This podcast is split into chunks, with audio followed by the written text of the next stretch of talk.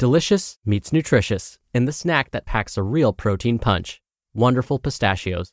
Each one ounce serving of wonderful pistachios has six grams of protein, giving you over 10% of your daily value and making wonderful pistachios one of the highest protein nuts. But perhaps more than that, I love all of the flavors they have. Their sea salt and vinegar ones are my favorite when I'm craving that flavor but want to keep it healthy. But that's just the tip of the iceberg. Wonderful pistachios come in a variety of flavors, like chili roasted, honey roasted, smoky barbecue, and jalapeno lime, perfect for enjoying with family and friends or taking them with you on the go. Whether you're a pistachio purist who loves cracking open every nut, or you prefer the convenience of no shells pistachios, Wonderful Pistachios has got you covered. Grab Wonderful Pistachios and elevate your snacking game today. So fill up with a healthy snack when hunger strikes. Visit wonderfulpistachios.com to learn more. That's wonderfulpistachios.com. Mom deserves the best, and there's no better place to shop for Mother's Day than Whole Foods Market. They're your destination for unbeatable savings, from premium gifts to show-stopping flowers and irresistible desserts. Start by saving 33% with Prime on all body care and candles. Then get a 15-stem bunch of tulips for just $9.99 each with Prime. Round out Mom's menu with festive rosé, irresistible berry chantilly cake, and more special treats. Come celebrate Mother's Day at Whole Foods Market.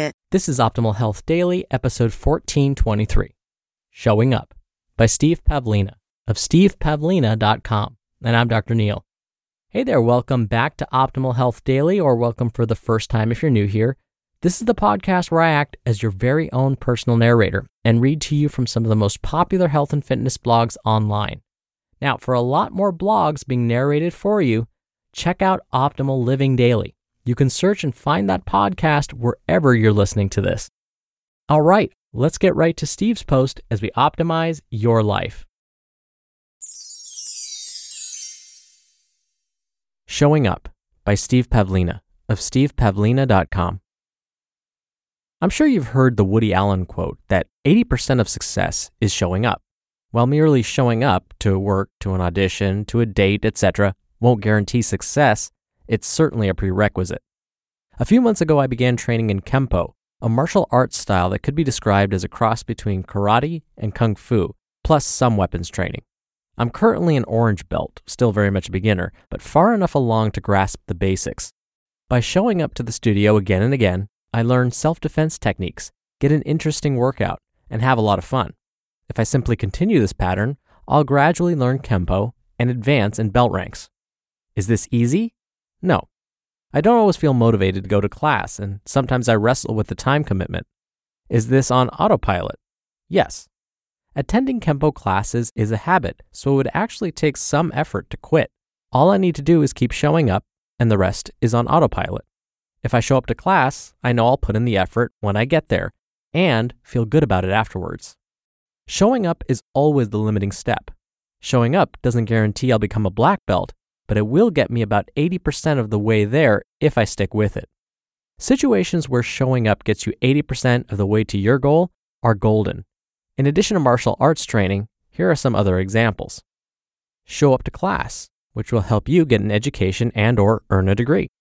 Show up to work to help you earn an income and build a career. Show up to the gym to get in that workout and build fitness. Show up to Toastmasters meetings to help you overcome fear of public speaking and develop communication skills. And show up to the grocery store with a healthy shopping list, which will help you buy healthy foods and hopefully improve your diet. You can also stretch this concept to apply to other areas, like show up to your relationship, which may help you set aside time for your partner, go on dates, etc. Show up to your spiritual practice, to increase your meditation practice or reading or attending services, etc. Show up to success to hopefully help you make decisions and set goals and commit. Show up to give, to volunteer, to share, to help others. Show up to opportunities, write a book, start a business, create a website. Show up to growth, read, journal, take time for introspection. If you allow abstract concepts like health or love to remain abstract, you won't move forward in these areas. Abstractions are wonderful tools for thought, but eventually you need to turn them into concrete physical actions. your abstraction must eventually become a process of showing up. For example, the abstract concept of fitness can be turned into the physical process of going to the gym, going running, or attending martial arts classes. The abstract concept of expanding your consciousness can become the practices of daily meditation and journaling. The abstract concept of continuing education can become the habit of reading for an hour a day. Turning an abstraction into a process of showing up requires an initial effort of time and energy. You have to sign up for the class, join the gym, or do something else to get the ball rolling. Once the system is in place, you're on autopilot. Keep showing up, and the results will take care of themselves. My favorite process for making this transition is the 30 day trial, plus the method of overwhelming force. By making a 30 day commitment instead of a lifetime commitment, it's easier to get moving. And by the end of day 30, it's hard to stop. It's amazing what the simple practice of showing up can achieve over time. You don't need to be fancy or clever or brilliant if you can be consistent. A simple daily workout with a simple diet can produce a high level of fitness. Simple relationship habits like staring your partner in the eyes and saying, I love you every day help build a bond of closeness. And simple awareness raising practices like meditation and journaling can develop a deep sense of inner peace. But these results only accumulate if you keep showing up. A single workout, a single I love you, or a single meditation won't do much for you. It's the long term habit that makes the difference. Choose an area of your life where you'd like to make real improvements and brainstorm ways to turn it into a process of showing up. You just listened to the post titled Showing Up by Steve Pavlina of stevepavlina.com. When you're hiring, it feels amazing to finally close out a job search. But what if you could get rid of the search and just match? You can with Indeed. Indeed is your matching and hiring platform with over 350 million global monthly visitors and a matching engine that helps you find quality candidates fast. Ditch the busy work. Use Indeed for scheduling, screening, and messaging. 93% of employers agree Indeed delivers the highest quality matches compared to other job sites. One of the things I love about Indeed is that it filters out incompatible applicants. So when you're hiring, the process is much faster and you only have to consider applicants that are already likely to be a great fit. And listeners of this show will get a $75 sponsored job credit to get your jobs more visibility at indeed.com slash health. Just go to indeed.com slash health right now and support our show by saying you heard about Indeed on this podcast. Indeed.com slash health. Terms and conditions apply. Need to hire? You need Indeed. Another day is here and you're ready for it. What to wear? Check. Breakfast, lunch, and dinner? Check. Planning for what's next and how to save for it? That's where Bank of America can help.